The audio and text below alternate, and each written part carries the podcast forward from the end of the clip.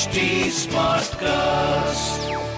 You are listening to a Mint production brought to you by HT Smartcast. Good morning. You're listening to Mint Business News with me, Gopika Gopakumar. Here are the main headlines this morning. Adani Ports and Special Economic Zones has completed acquisition of 10% stake in Gangavaram Port from the government of Andhra Pradesh, with its board approving the merger between both the firms. The port operator said the stake purchase was conducted at 645 crore rupees, adding both the firms approved the amalgamation at a swap ratio of 159 to 1000 shares. The transaction was concluded at an equity valuation of 6200 crore rupees. The merger which has an appointed date of April 1st and is subject to approval by the NCLT is expected to conclude by March 31st next year. Depositors of 21 banks under regulatory directions, including the Punjab and Maharashtra Cooperative Bank, could get up to 5 lakh rupees of their deposits by year end. This is the part of deposits insured by the Deposit Insurance and Credit Guarantee Corporation. In a statement on Wednesday, the DICGC said it will settle claims of insured deposits by December 29 this year. The remaining uninsured share of deposits are typically settled at the time of resolution or liquidation of a stressed lender. Shareholders of IDFC rejected a resolution to appoint Vinod Rai as an independent non executive director on the company's board. At IDFC's annual general meeting, 62% of the shareholders who participated voted against the proposal, with only 37% in favor. Rai is currently the non executive chairman of IDFC, and his term as an independent director ended on July 30th.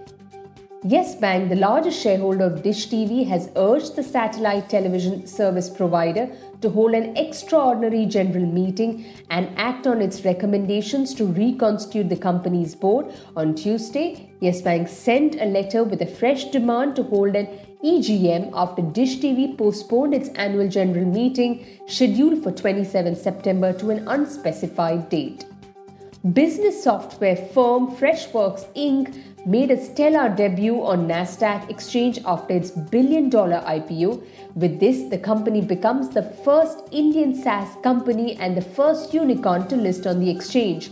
The company was valued at $12 billion in its Nasdaq debut on Wednesday after shares opened 21% above the initial offering price.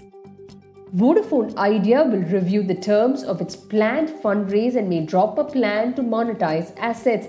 Vodafone's managing director and chief executive officer Ravinder Takkar told Mint that the fundraising process will start in the coming months and will be tethered to a new business plan that the company will craft once details of a potential conversion of some of its government dues to equity becomes clear.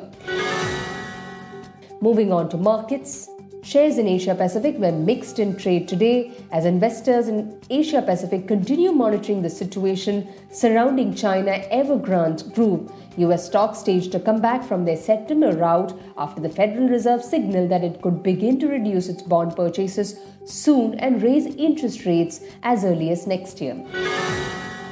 And in business term of the day, we look at DICGC or Deposit Insurance and Credit Guarantee Corporation. It's a wholly owned subsidiary of the Reserve Bank of India. It provides deposit insurance that works as a protection cover for bank deposit holders when the bank fails to pay its depositors. The agency insures all kinds of deposit account of a bank such as savings, current, recurring and fixed deposits up to a limit of 5 lakh rupees per account holder per bank. With that, it's a wrap on today's edition. Thanks for tuning in. Have a great day. Stay safe. Keep smiling.